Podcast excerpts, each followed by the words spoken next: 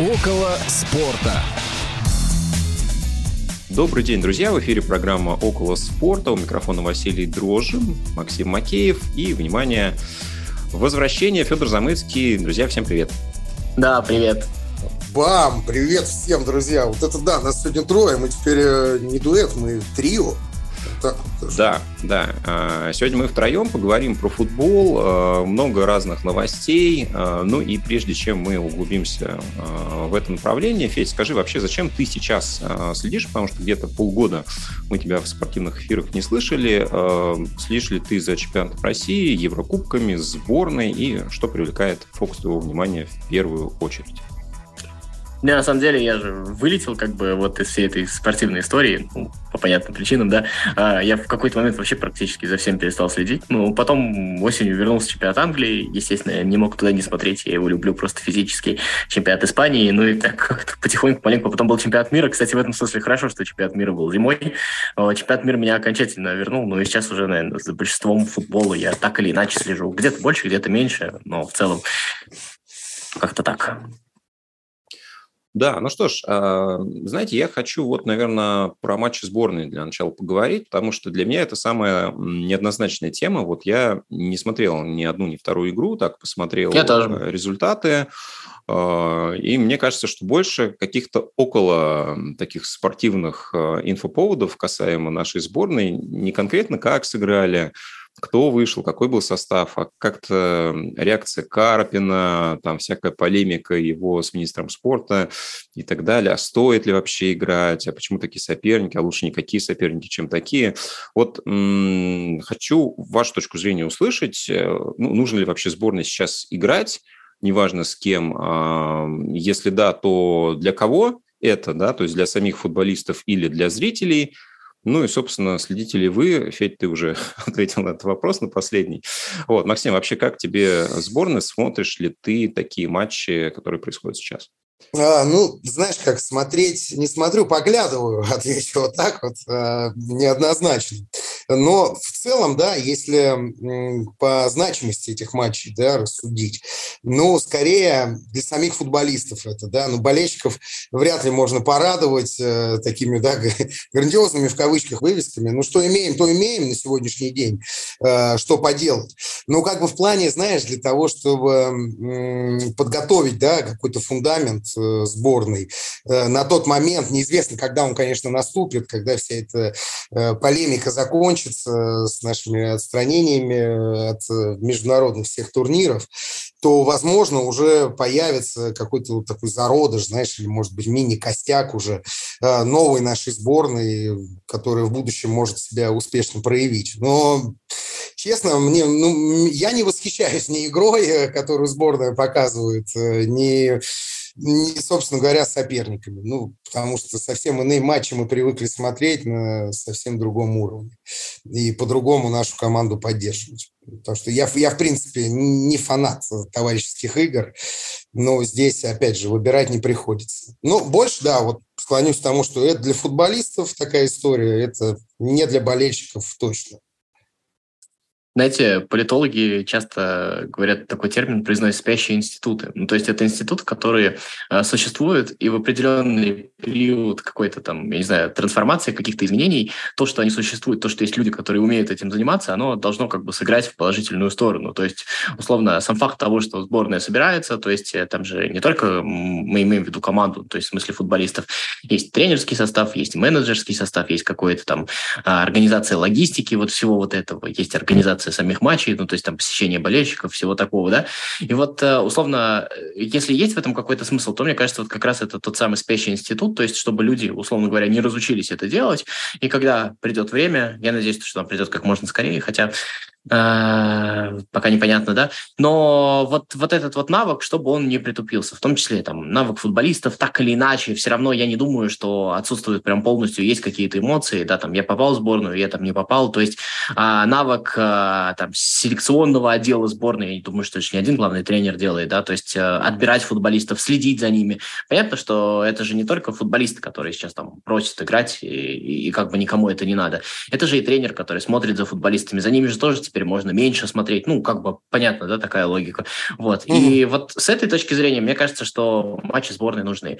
А с точки зрения какого-то игрового, спортивного смысла, ну, естественно, в них нет. Это даже не товарищеские матчи перед чемпионатом мира. Там была понятная логика какая-то в этом. С точки зрения соперников, но... Это вообще достаточно интересный вопрос. Хочется играть, конечно, с одной стороны, с сильными соперниками, с другой стороны, чем вам сборная Ирана, не сильный соперник, это, ну, наверное, по сегодняшним меркам предтоповая команда, да, наверное, можно так сказать. Вот, да, и, и мне кажется, что... Скорее, а, тут правильно формулировать, мы хотим играть с европейскими соперниками, потому что мы это привыкли. И, кстати, вот эта вот история, про а, которой, слава богу, перестали сейчас говорить, про переход в Азию, вот по соперникам видно, по реакции нашего сообщества на соперников. Потому что я думаю, что нас интересует не сколько сил соперников, сколько именно, в том числе и какая-то территориальная принадлежность этих соперников, потому что я не думаю, что сборная Ирана там э, слабее большого количества европейских сборных, однако она там нас не устраивает. Ну вот, мне кажется, какие-то такие у меня соображения, то есть э, смотреть за этим как болельщик и рассуждать про игру, наверное, достаточно сложно, но вот э, как э, способ не забыть, как это делается, мне кажется, надо это оставить.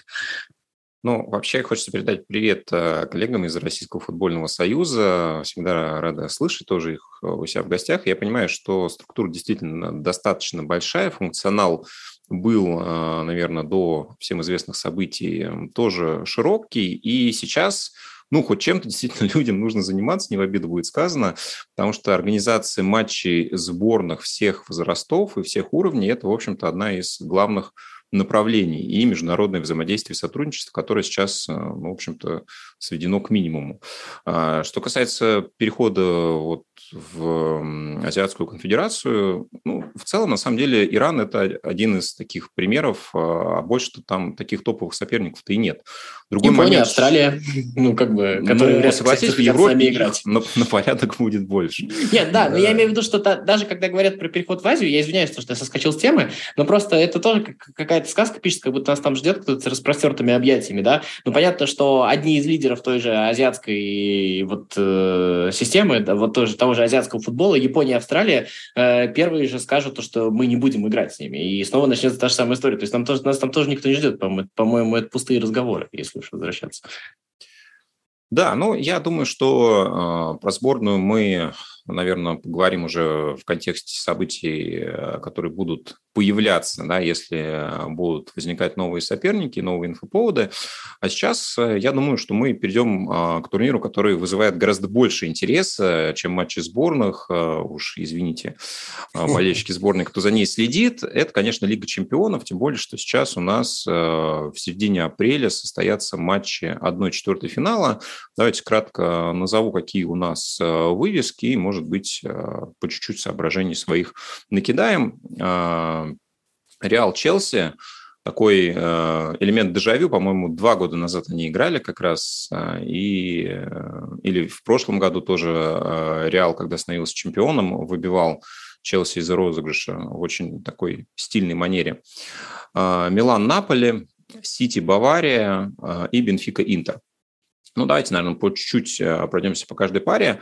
Реал, Челси, мне кажется, здесь достаточно все очевидно. И вот, Федь, не слышал твои соображения по поводу проекта, который у синих сейчас происходит. Вообще, насколько ты следишь, не следишь за тем, что делает Поттер в стане команды? Вообще, насколько ты... веришь в эту идею в целом глобальной перестройки в Челси, может быть, с Поттером, может быть, ну, в какой-то концепции новых владельцев, потому что мне кажется, что это все, ну, либо зашло в какой-то тупик, либо нуждается, ну, в какой-то новой модернизации. Смотри, мне, в принципе, симпатичен Грэм Поттер. Вообще, его Брайтон был симпатичен, и мне кажется, что это такая очень красивая история. С другой стороны, очевидно, что он сейчас не справляется. Ну, вот нужно сказать, что он сейчас не справляется. Это же не только сейчас история про то, что там новая команда, то есть это не только история про смену игроков и какой-то такой, то, что вот пришел Поттер, не справился на этом уровне. Я имею в виду, что там перемены были гораздо сильнее. Там были перемены в руководстве клуба, в, ну, то есть вот сверху вниз. И, и кроме всего этого еще и команду поменяли, да, это, мне мне кажется, достаточно э, сильный такой момент, влияющий на, ну, на клуб со всех сторон. То есть мы видели там примеры, когда там меняется руководство, меняется там позиционирование клуба. Например, не меняются футболисты, это одна история. Или меняются футболисты, но в принципе в руководстве все стабильно. А вот так, чтобы поменялось все и сразу.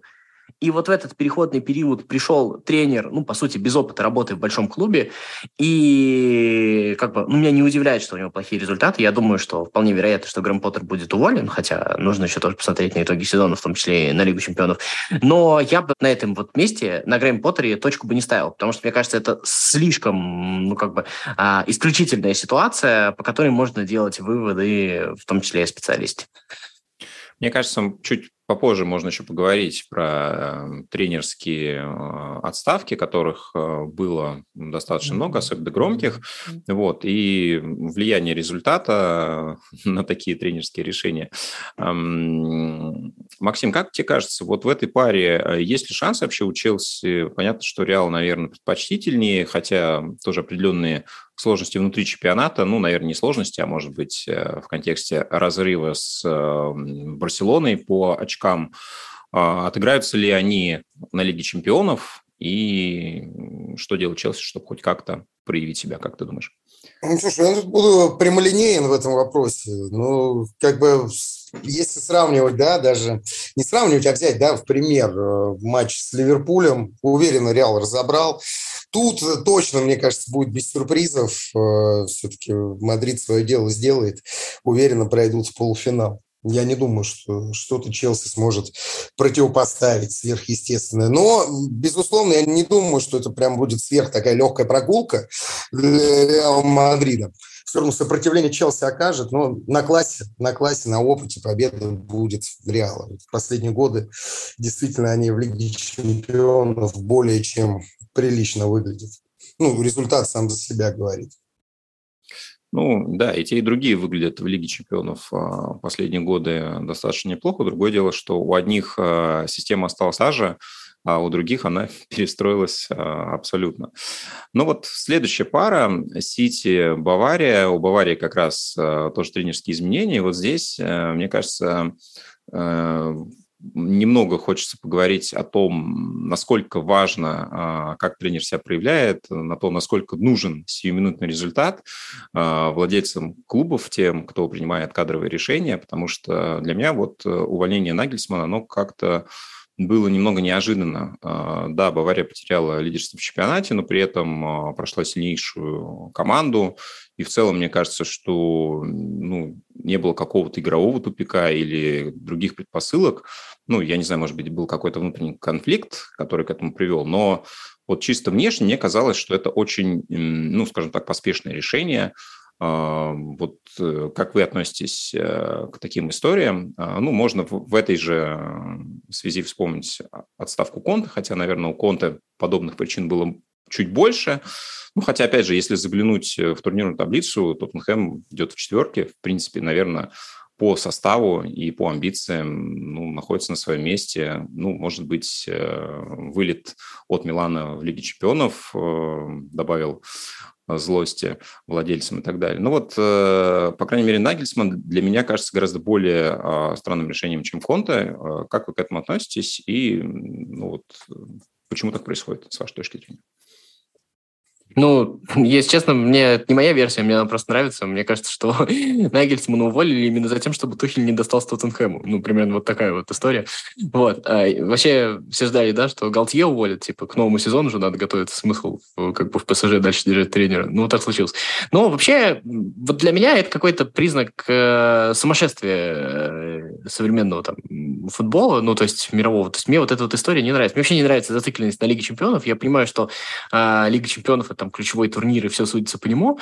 Но, с другой стороны, я понимаю, что Лига чемпионов – это чаще всего там один матч, один какой-то конкретный эпизод, и после этого мы там считаем, что эта команда сильная, а эта команда слабая. Этот тренер сильный, а этот тренер слабый. Дальше, если чисто судить по каким-то таким вот, ну, если давать оценки, ну, понятно, что Нагельсман, ну, в каком-то, не то чтобы не справился, но понятно, что а, у Нагельсмана не получилось создать ту Баварию, которую там создал Гвардиола. Да. И ну, там, наверное, максималисты сидят, они всегда хотят большего. Стоило это делать сейчас, ну, то есть они надеются, что им Тухель принесет результат. Ну, Тухель, возможно, принесет результат, но мне кажется, что после Тухеля перестраивать потом впоследствии придется гораздо больше, чем после Нагельсмана.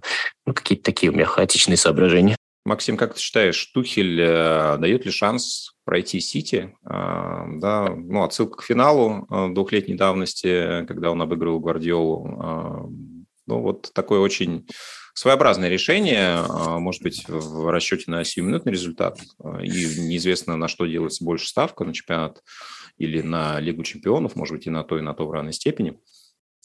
Ну, я раз за разом верю в Гвардиолу. Я думаю, что все-таки в этом году вполне по силам взять ему этот титул, да, о котором он мечтает уже. Не, не первый год, да, скажем так.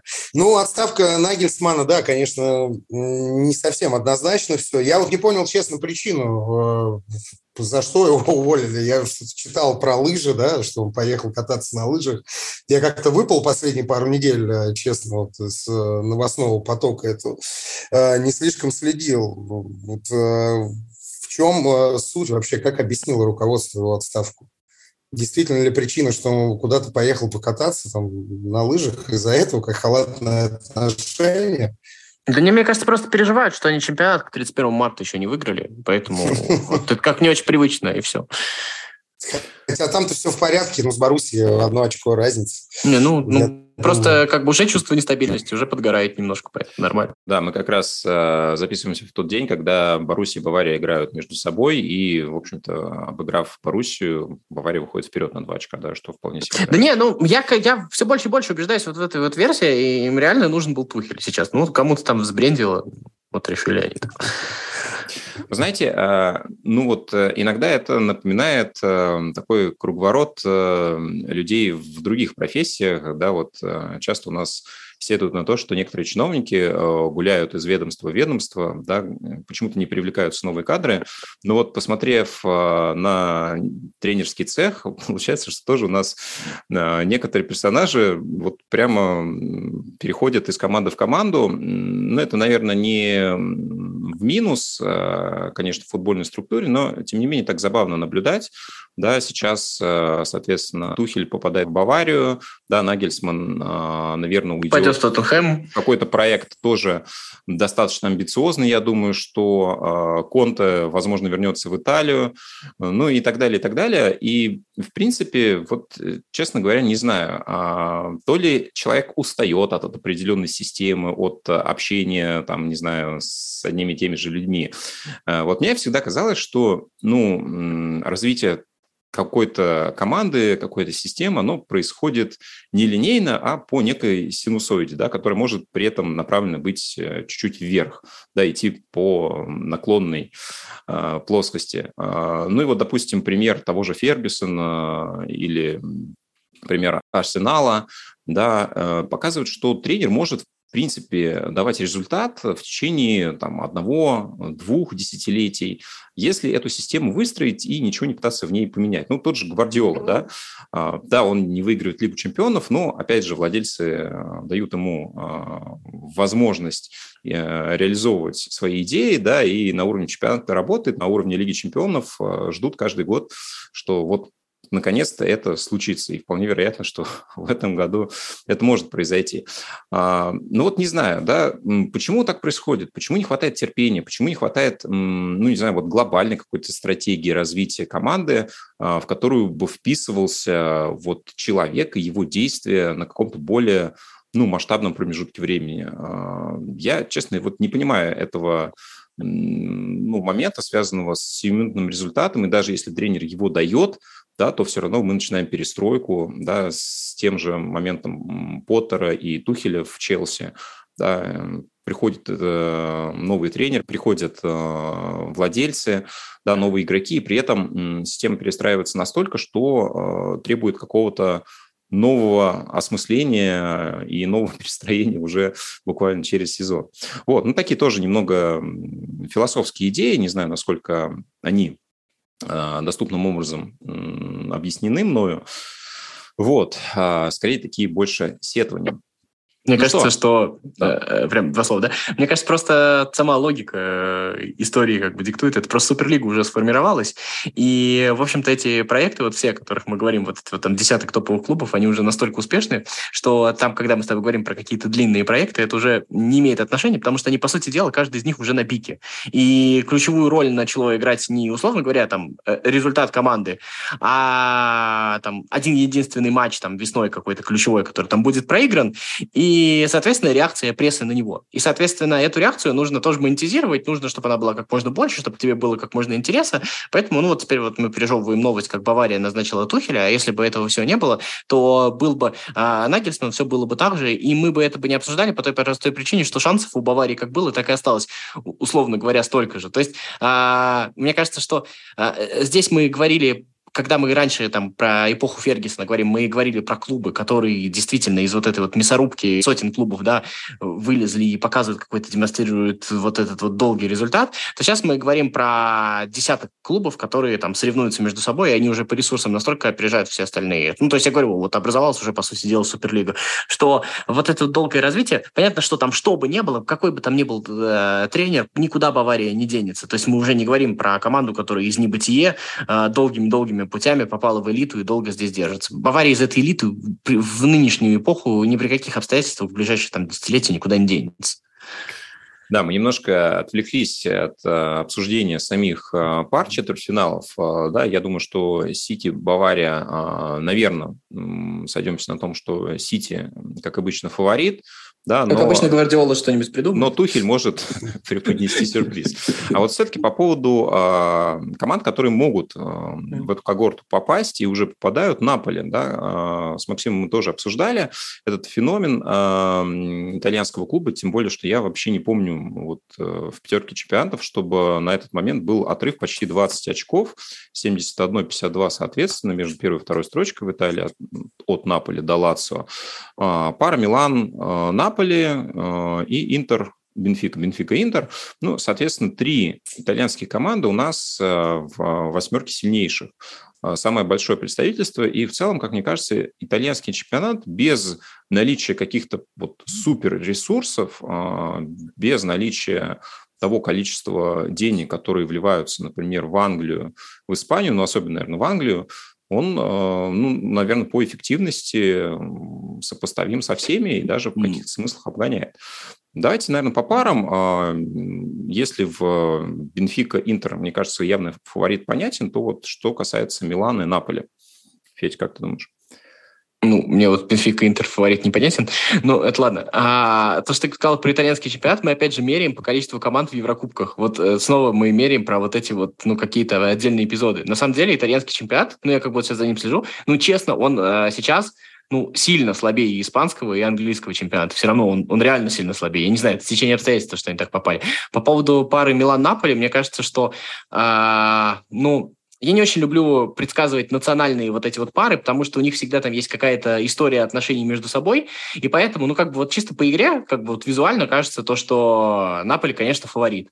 Но чаще всего вот именно фавориты именно в своих национальных встречах, да, вот когда в Еврокубку встречаются с представителями своей же страны, фавориты, мне кажется, чаще всего и вылетают. Вот примерно какая-то такая же э, история там была у Сити с Ливерпулем, у Сити с тем же Челси в финале. То есть, когда кажется все как бы более или менее понятно, понятно, а вот эти вот внутринациональные соревнования, так скажем, они вот именно и рушат всю предыдущую картину мира, поэтому я так бы откровенно на Наполи не ставил. А по поводу Интера и Бенфики, почему мне, мне кажется, просто Бенфика в этом году очень сильна, а, ну, как бы кажется, что итальянская команда против португальской вряд ли, но я просто пару матчей смотрел, и мне кажется, что Бенфика выглядит, ну, очень симпатично, очень сильно, а, чего, кстати говоря, трудно сказать об Интере, хотя мне очень симпатичен Симоне Инзаги, да, и мне кажется, что хочется, чтобы он там подольше поработал, но при всем при этом мне кажется, что как раз вот здесь пятьдесят на пятьдесят.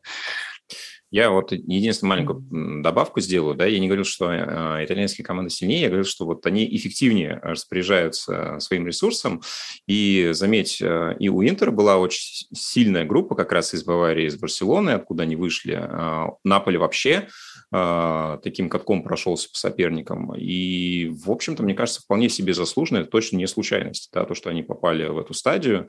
Да, ну, у Милана было так тоже не просто с Тоттенхэмом, но, как мне кажется, это вполне себе закономерная история. И вот чуть-чуть возвращает немного в эпоху конца девяностых, начала нулевых, когда вот эта система Катеначчо, максимальная эффективность, максимальный программатизм, когда команда играет вот до первого забитого, и если забивает второй, то все. Игра сушится настолько, что смотреть становится неинтересно. Это точно менее зрелищно, чем испанский и английский чемпионат, в этом я абсолютно уверен. Но вот по эффективности, наверное, итальянцы немного вспомнили себя же, самих образца двадцатилетней давности. Максим? Там ничего похожего на Катеначчо нет. Все, я знаю. Ну, мне кажется, что все равно они получают тот результат, к которому стремятся. Да, это строится сейчас не от обороны, как это происходило тогда, но какие-то определенные пересечения в этом нахожу. Максим, извини, что мы тебя немного задвинули. Все, все в порядке. Давай все мы в порядке. попробуем. Я, я так слушаю, я, знаешь, я, как, я уже вашим фанатом становлюсь сейчас в этом эфире. Хорошо, скажи, как, как тебе кажется, кто вот в этих двух парах для тебя наиболее вероятный фаворит? Причем, я так понимаю, что они как раз выходят друг на друга в полуфинале, да, так же, как и угу. Реал, Челси и Сити, Бавария. Вот уж классный полуфинал получится, например, Реал, Сити. Да, и Бавария, Челси тоже будет ничего. Хорошо. Итальянцы и итальяно-португальцы. Кто тебе ближе? Ну, Бенфика, Интер. Я бы, наверное, в пользу Бенфики шестьдесят на сорок все-таки отдал бы. Вот, потому что, ну, Интеру нехило так фартит в этом розыгрыше Лиги чемпионов, потому что я два матча с Барселоной комментировал. Хороший Интер, конечно, тоже, да, по-своему, с, с умением и в контратаках сыграть, и с расстановкой своей, казалось бы, да, в пять защитников, которые постоянно тр- трансформируются у них по ходу игры. Но Бенфика очень уж хороша в этом сезоне. Вот ей я дам предпочтение. Если, конечно, мандраж у ребят не сыграет, ножки не затрясутся от того, что полуфинал вот он совсем рядом. Вполне им по силам пройти. Милан, Наполи, ну, понятно, да, вот как и Федя сказал, тут все и на бумаге, и, в принципе, по игре, ну, Наполи, вроде должны Наполи. Ну, и помнишь, когда-то в одном из эфиров я сказал тебе еще в начале розыгрыша Лиги чемпионов, что Наполи в этом году удивит и доберется чуть ли не до финала. Мы еще так с тобой посмеялись немного. А вот смотри, вот оно уже совсем рядышком. И я думаю, Наполи прям вот с таким раскладом, ну, вполне, наверное, процентов семьдесят, что окажется э, в финале. Но это, конечно, Лига чемпионов, волшебный турнир, полный сюрпризов. Поэтому загадывать не приходится. Как мы уже и знаем, э, какие результаты я не пытался за последние полгода предсказывать, я не угадывал практически нигде. Но вот тут прям очень верю в Наполи. И думаю, прям в Наполе в финале, Кварсхеле в Реал Мадриде в следующем сезоне. Вот так вот. Мне кажется, тоже было бы красивая история, если Наполе э, дойдет до финала. Ну, по сетке прям все шансы для этого есть. Честно говоря, мне кажется, Бенфика, ну вот, э, тем более, по-моему, у них были кадровые потери на этот период. Так что, ну, посмотрим. В общем, я ставлю больше на Интер, больше на Наполи и, соответственно, в первой части сетки Реал и Сити без каких-либо сюрпризов. Ну, а как сложится, узнаем через пару-тройку недель. По поводу российского чемпионата, честно говоря, не знаю, наверное, мы обсудим в какой-нибудь другой раз, тем более, что там очень много тем, не знаешь, за что взяться в первую очередь. Скажу, что я оформил таки карту болельщика, но еще ее не протестировал, планирую это сделать на игре следующего тура «Локомотив-Зенит» девятого апреля. И, ну, как скажу, если все будет благополучно, то обязательно поделюсь своим мнением по поводу того, как это работает, по крайней мере, на эр жэ дэ-арене, потому что очень много э, отзывов, ну, скажем так, разных э, по поводу э, работоспособности системы, ее целесообразности и так далее. А карта болельщика, это ты про фан ай ди же, правильно, да, я понял? Э, да, ну, называется это карта болельщика, оформляется действительно достаточно просто. Э, вот, есть поручение президента еще этот процесс упростить, не очень понимаю, в какую сторону. Ну, как бы... Но без подтверждения в эм эф цэ, наверное, имеется в виду все-таки каким-то образом. Ну, может быть, да, может быть, тоже не очень понятно, зачем эта формальность нужна. Ну, в общем, посмотрим. Это, честно говоря, вот технически я всегда думаю, вот я же учетную запись свою в госуслугах, то есть я не ходил ее в МФЦ подтверждать, я ее подтверждал через банковское приложение. То есть мне, чтобы подтвердить учетную запись в госуслугах, не надо идти в МФЦ, а чтобы сделать как, ну, вот даже без отношения к фанатизму его, да, то чтобы подтвердить, условно говоря, личность, мне нужно пойти в МФЦ, чтобы сделать карту болельщика. Почему это нельзя сделать тоже через банковское приложение? Ну, это я не знаю, может, они не додумались, тогда я им подсказываю. Ну, посмотрим, как это будет реализовано и будет ли это упрощение, потому что на тот момент, когда я оформлял, тоже говорили, что это будет еще проще, но я не дождался этого упрощения. Посмотрим, возможно, те, кто будут оформлять через месяц, через два, смогут поделиться, как это работает. Давайте, может быть, кратко про чемпионаты по силе, наверное, по степени интереса. Начнем с Англии, тем более, что, Федь, ты действительно за ней следишь, наверное, больше э, нас с Максимом. Скажи, кто тебя привлекает э, в этом году? Арсенал, насколько тебе кажется, действительно оправданно находится на вершине с небольшим, но пусть все-таки отрывом от э, Сити, и доведет ли он э, эту историю до конца? Хватит ли у них ресурсов? То есть ты хочешь, чтобы я все в две минуты сказал? Ладно, попробуем. А, смотри, я думаю, что у нас в Почему европейском... пять семь точно есть еще. Да, я думаю, что у нас в европейском футболе появляется новый топовый тренер, это Дэн Хаг. Это абсолютно точно. И вот эта вот история, которая была с тем, значит, как он проиграл Ливерпулю ноль семь, после этого он не меняет состав, и на достаточно сильный Бетис выходит и громит его. Я вообще первый раз вижу, чтобы после такого разгромного поражения не по, условно говоря, там, причинам отсутствия футболистов, а тренер не меняет состав. Это было очень круто, очень смело, и круто, что это было реализовано. То есть и Дэн Хаг уже не один раз в этом сезоне показывал то, что он такие вещи может, и там как бы кажется, то, что этот голландский тренер, там вот все вот эти вот кружева, все это так, типа, чисто, ну, нежности какие-то. Нет, там все очень жестко, и в этом смысле Манчестер Юнайтед, мне кажется, не знаю, с Дэн Хагом или нет, там всякое возможно, да, дури-то много, но развиваться будет. То есть Дэн Хаг, наверное, вот в этом смысле, наверное, для меня открытие. Ну, естественно, не то чтобы открытие, но Казимира, который как бы продолжает подтверждать свой класс там чуть ли не лучшего опорника в мире, понятно, что великий Реал, который подумал, что ему надо бы менять футболистов, ну, потихоньку менять поколение, давай мы избавимся от некоторых достаточно возрастных футболистов, они уходят, становятся лидерами каждый там в своих командах, а Реал продолжает считать, как ни в чем не бывало. Это тоже величие. Вот. А история с Клоппом и Ливерпулем, тут что, наверное, можно сказать? Наверное, можно сказать то, что, ну, хватит уже выжимать все соки из Клоппа, дайте ему денег на футболистов, потому что это тоже удивительная история. Ливерпуль а, все время покупает каких-то очень-очень средних футболистов, а, причем, кстати, иногда вынужден за них платить еще и большие деньги, потому что там покупают в последний момент, там, я не знаю, там очень жадное руководство. И мне кажется, что вот в этом году стало понятно то, что, ну, наверное, и цикл Клоппа в каком-то смысле заканчивается, хотя не исключаю, что там начнется новый, но при таких ресурсах у команд соперников э, пытаться выжать из э, таких достаточно средних трансферов какой-то максимум, ну, это можно не до бесконечности. Вот это, мне кажется, история про Ливерпуль. Ну, про Челси я уже сказал. А про Сити, ну, наверное, удивление или открытие то, что э, все-таки Гвардиола встроил Холланда, а в свое время у него не получилось встроить Ибрагимовича. Понятно, что там, наверное, и... Ну, как была история не только с э, там, функционалом нападающего, но и с личностью. Вот они, наверное, в этом не договорились. Может быть, Холланд попроще, хотя я не знаю, но, может быть, просто Гвардиола вырос, и когда Сити обыграл претендующий на многое, мне кажется, в этом сезоне совершенно справедливо Арсенал, а во втором тайме, имея тридцать процентов владения мячом и какую-то там очень маленькую низкую точность передачи, и при этом Сити забил два гола, ну, в стиле там Интера, Мауриньо. Мне кажется, что вот этот нам тоже говорит о том, что наконец-то выдумки Гвардиолы дают э, плоды, и еще и в важных матчах. Обычно в важных матчах Гвардиола как раз начинал придумывать, и, в общем-то, это ничем хорошим не заканчивалось.